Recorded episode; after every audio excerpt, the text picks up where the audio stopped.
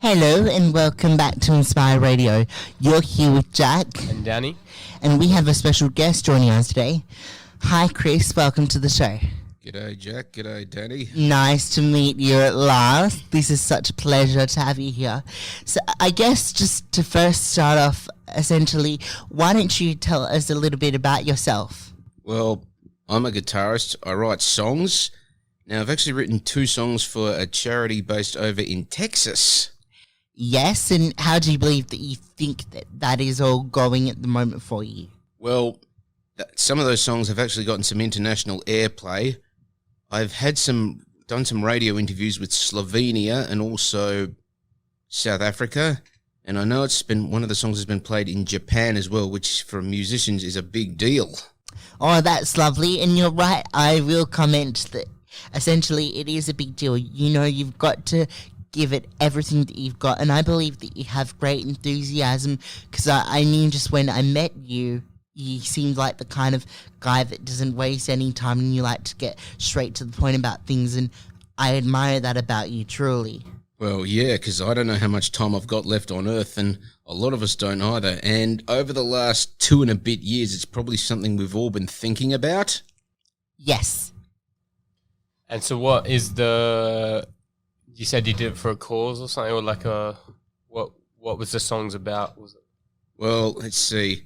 This, the charity's called Spectrum Fusion, and they were set up in Texas about five years ago now.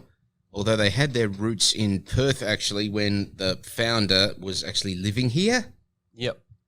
And what's this? And what it's all about? The charity's supposed to help people with autism get them opportunities they uh, that would otherwise be impossible for them. Because, I mean, if you're autistic, glass ceilings, well, they may as well be made of titanium. Yep. Yes. Get that. I know that it's not easy for people who have autism. Sometimes, to be honest, their lives are very difficult for them because who knows what what might happen. But you've got to remain positive about things and have a positive attitude. And I, I really like what, what what you do. Your positive attitude. You seem like the kind of guy that doesn't waste any time. I don't know if positive attitude is the right word. I mean, I don't want to waste time, but I don't want my time on earth to go to waste. No. The thing is, I'm actually quite angry, uh, really cheesed off with the apathy that's being shown towards people in my situation. Yeah. How do you think you you deal with that anger? Mm, short answer, you don't. It often gets plunged into the songs you write. Other or I don't know if coping mechanisms is an accurate word. To me, it's to me coping and mechanisms are words that don't go together, like military intelligence or fun run. So if I mean, if someone's had a bad day at work, what do they do? They might go off and get on the booze or get on the drugs, which is arguably worse than you know what you went through after a bad day at work. Yeah, I know I'd never do so- something like that, but we all have days where where we feel down, we're angry, we're hurt, and we're confused. Mm, but if you put the anger into the music, I feel like it might make it a bit like deeper and a bit better. Sometimes you find that, that Ye- it makes it a bit.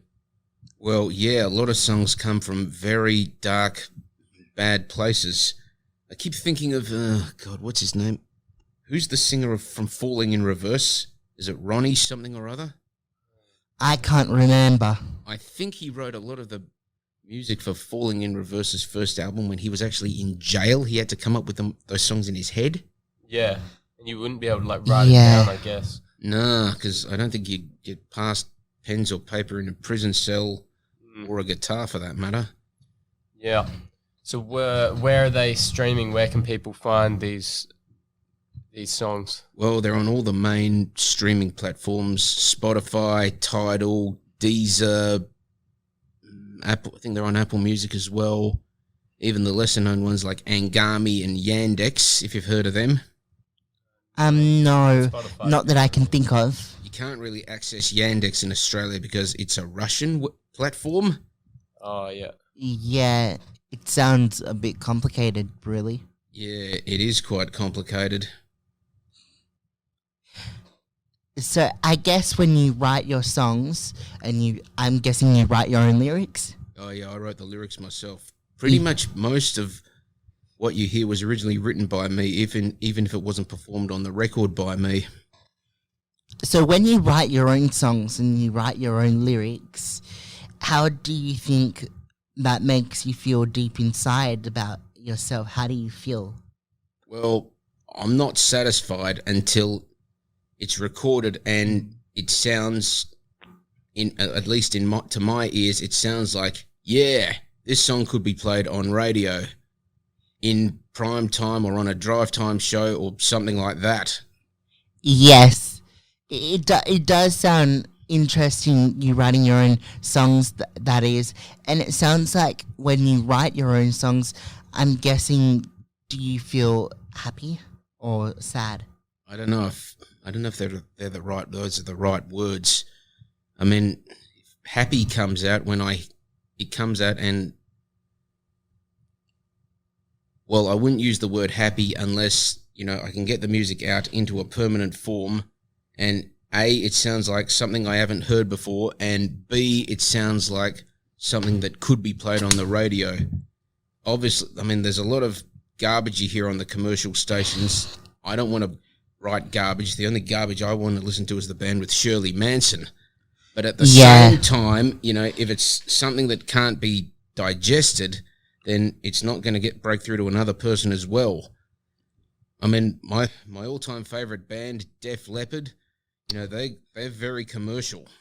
Yes, I, I know De- Def Leppard. I've heard a lot about them. Well, because I, I like pop slash rock kind of music, if, if you get what I mean. Yeah, and if you make something that's good, but people don't want to look like you don't make it um, trend into the normal culture, then people won't listen to it. But like, yeah, I get what you mean about the radio. You hear the same tunes over and over again, and they're just like poppy, nothing, sort of same old, same old tunes. Yeah, I mean, I didn't really get into. I didn't really pick up a guitar until I was about 16 years old. That would have been about 2003. But I know a lot of people, you know, they might have. Obviously, they knew what music was from quite an early age, but uh, the 90s was not really an inspiring time as far as music goes in general. The 80s was a lot different when you had bands like Van Halen, Bon Jovi, Winger, Dokken, plus the heavier bands Iron Maiden, Metallica, Judas Priest, Queensryche. Guitars were a lot more prominent in the in the 80s than they were in the 90s, especially in terms of technical guitar playing. Then when Nirvana got big about 30 years ago, all of a sudden being a an a top-notch musician suddenly became a hindrance rather than a good thing. Yes. And when you hear music like that, Nirvana, rock bands, as you mentioned, I guess, like, you write your own songs. I don't know how to put this, but would you say you would feel, feel, not happy, but I guess in, in, inspired? How do you feel when you write your own music? Mm. Usually, there's often it comes from something that's just gone into my own head, and I'm thinking, "Damn it, why am I thinking this way? How do I get what's out of my head and onto a piece of paper?" Because you get the feeling that someone else is thinking the same as you. I mean, I've been messing around with some lyrics in my head after what I heard about with Chris Rock and Will Smith. I don't want the other day. I don't want to go on about it too much, but it just got me thinking about certain things because everyone's, you know, it's, every man and his brother seems to have a different opinion on it, and they're probably all wrong. Well, what kind of lyrics do you write for your, for your songs? Mm, I'm not sure how to answer that question. Some lyricists have made more of an impact on me than others. Oh, you don't have to. I was just curious, to be honest. Yeah, well, sometimes I get phrases in my head and I have to punch them into my smartphone because I think, damn it, I haven't heard anyone write like that before. It's a bit like, have you seen Eight Mile where Eminem's character, what's his name, is it Jimmy? I've heard of Eight Mile, the movie, yes, but I haven't seen it, no. There are scenes there where he's riding around in- in the back of the bus. He's got this notebook of all these lyrics and he's writing them down. With me, it's a similar story. I might hear something in the car or maybe at bed at night time and I'm thinking, damn, got to remember this. You know, this could be one of those lyrics that everyone remembers, like, you know, Africa by Toto. Uh, yes, my Sure as favorite. Kilimanjaro rises like Olympus above the Serengeti. Sounds pretentious, but once that's burned into your brain, it's not going away. Yeah, no, i- it's hard to uh, erase things like that. Sometimes it's, it's difficult in this pro- process, and I can understand completely of where you're coming from. How did the people in America find out about it? Or wh- what are they? What are they doing? To, Well- they, they're sharing on their platform or whatever. Well, Heidi, the founder, she actually came up with the idea. She she said, "Oh, these reactor rooms, we need something that everyone can sing along to." And I said, "We talked about using existing songs." And she said, "No, no, I want something original." Then I said to her, "Wait a minute. Do you want something like We Are the World? Remember that song back in 1985? You had all these guests like Bruce Springsteen, Lionel Richie, Tina Turner, uh, Ray Charles was in it as well. Oh, I love Tina Turner. She's my favorite. Yeah, she's probably one of the few people in that video who's still alive. Yep. Even for her age, even though she's old, I still love her. I feel like she's my role model. Yeah, I mean, she's uh, over 80 years old and probably has better legs than a lot of women who are a quarter of her age. I'm pretty sure she does have good legs, to be honest. Well, let's just see about that. We're getting naughty here, folks. Yep. you know, I was just, I realized I was just joking. I was just trying to have a laugh. And Japan as well. That's pretty far. Yeah, I mean, Yeah. I didn't know how the Japanese were going to respond to this song, to be honest with you. But it is a big market, and I know that there's a city in Japan called Chiba. I think that's how you pronounce it. They're actually sister cities with Houston, much like Perth is. And so I thought, hmm, maybe I could get it on the radio in Chiba to help get Reactor Room and ultimately Spectrum Fusion operating in Japan.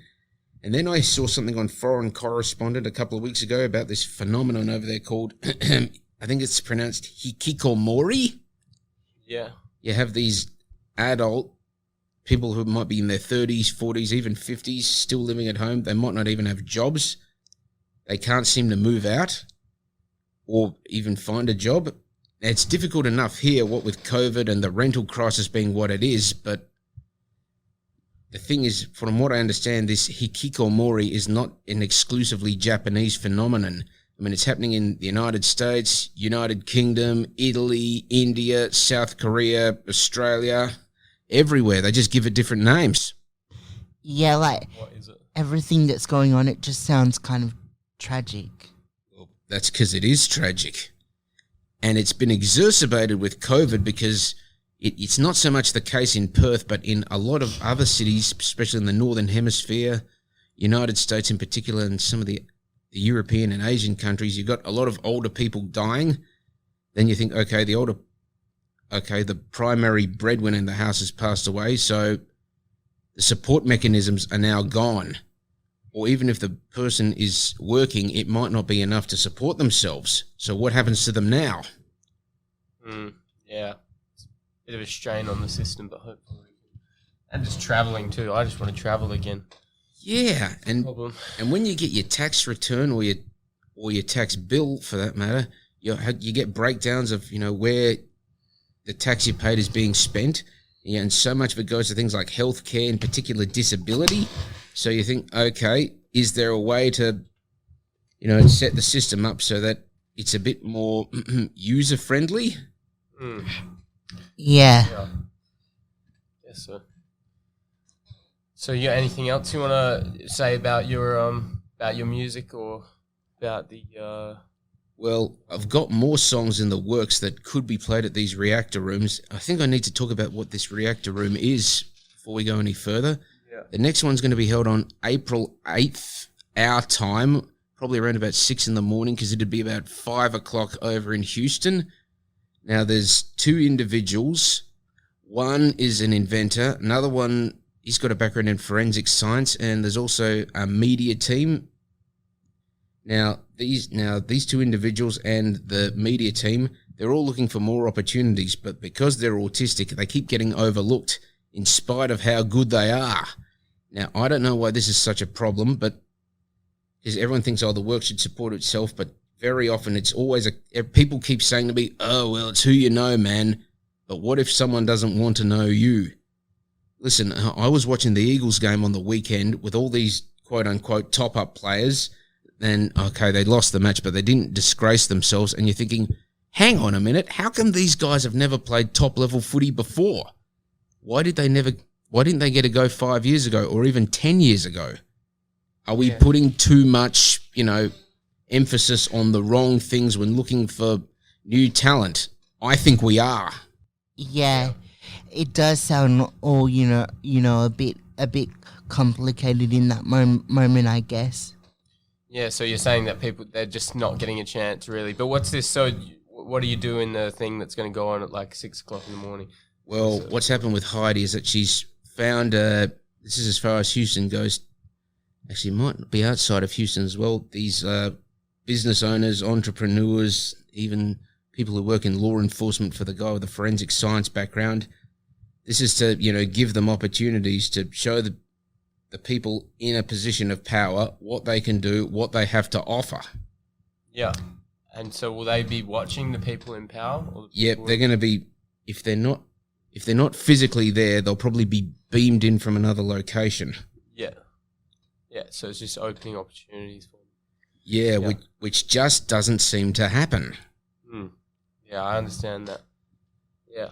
And it's like also, yeah, a lot of other people with disabilities, like in my organization, there's a lot of, you know, they they want to be for whatever reason they can't get a like a, a like normal, you know, nine to five job that can't happen. But like even just being employed with um, just you know volunteering and stuff like that, sometimes they look at the person and they just don't want to know. You know, they just they can't see through the barriers and they can't help help us out. Even just a volunteer spot, you know, they just want to help out. Exactly. Stuff like that doesn't. Ableism is rampant. It might even appear within your own family. I mean, you might talk to your parents about things you want to do, and they'll probably say things like, "Oh, get your head on straight." They might give you a list of jobs that they, they think you'd be good at, but you you aspire for higher things, and uh, your parents they might think one side of their brain might think, okay, well, if he can make more money, he might be able to get out of the house, see more people, buy his own place one day. But I think the other side of their brain might think, wait a minute, this guy wants to better his life. Who does he think he is? Why does he think that someone will take the chance on him? No one's going to take the chance on him. Mm. Yeah, because I mean, I didn't grow up with Nazi propaganda because I mean, I'm a child of the 90s. I was born in 1987, but I did grow up watching a lot of Marvel TV shows and a common I don't think people have noticed this enough. There's a often in the Marvel Cinematic Universe or maybe in things, things like DC or a lot of science fiction in general, disability reversal is used as a plot device. If you take the lizard, for example, Curt Connors was trying to regrow his arm using lizard DNA, and in the process, he became this humanoid lizard hybrid. Mm. That's one example.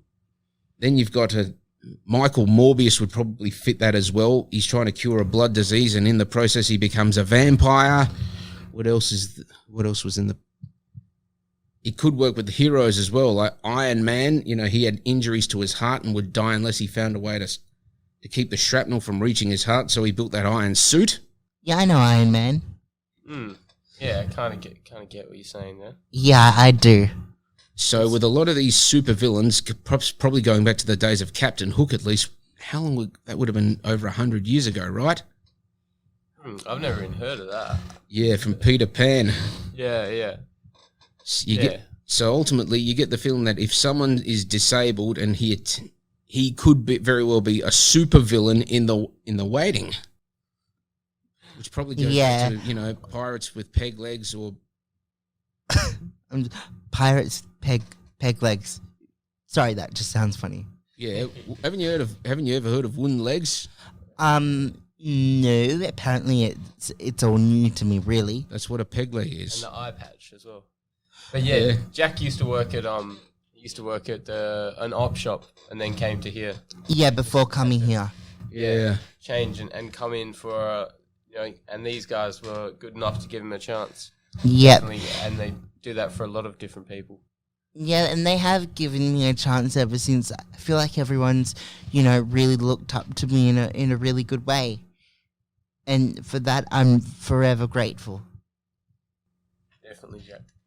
We need more people, you know, with what with what could be called any form of disability in to be more prominent. If you take someone like Dylan Alcott, you know, I don't want to. I mean, I don't want to bag Dylan Alcott because he pulled off the Golden Slam last year. Magnificent achievement. I don't know if that's ever been done before. That's let's see, which would be as far as wheelchair tennis goes: Australian Open, French Open, Wimbledon, U.S. Open, and the Olympic gold medal. Yeah. But the, that's the thing. How many more Dylan Alcotts are out there? And would people be paying attention to Dylan Alcott if he wasn't arguably the greatest wheelchair tennis player of all time?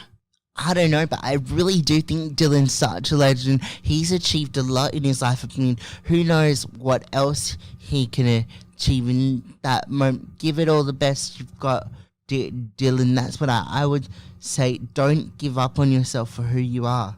Yeah, we got to give people like Dylan more resources. And a, a more a more bigger ch- chance to give things a go.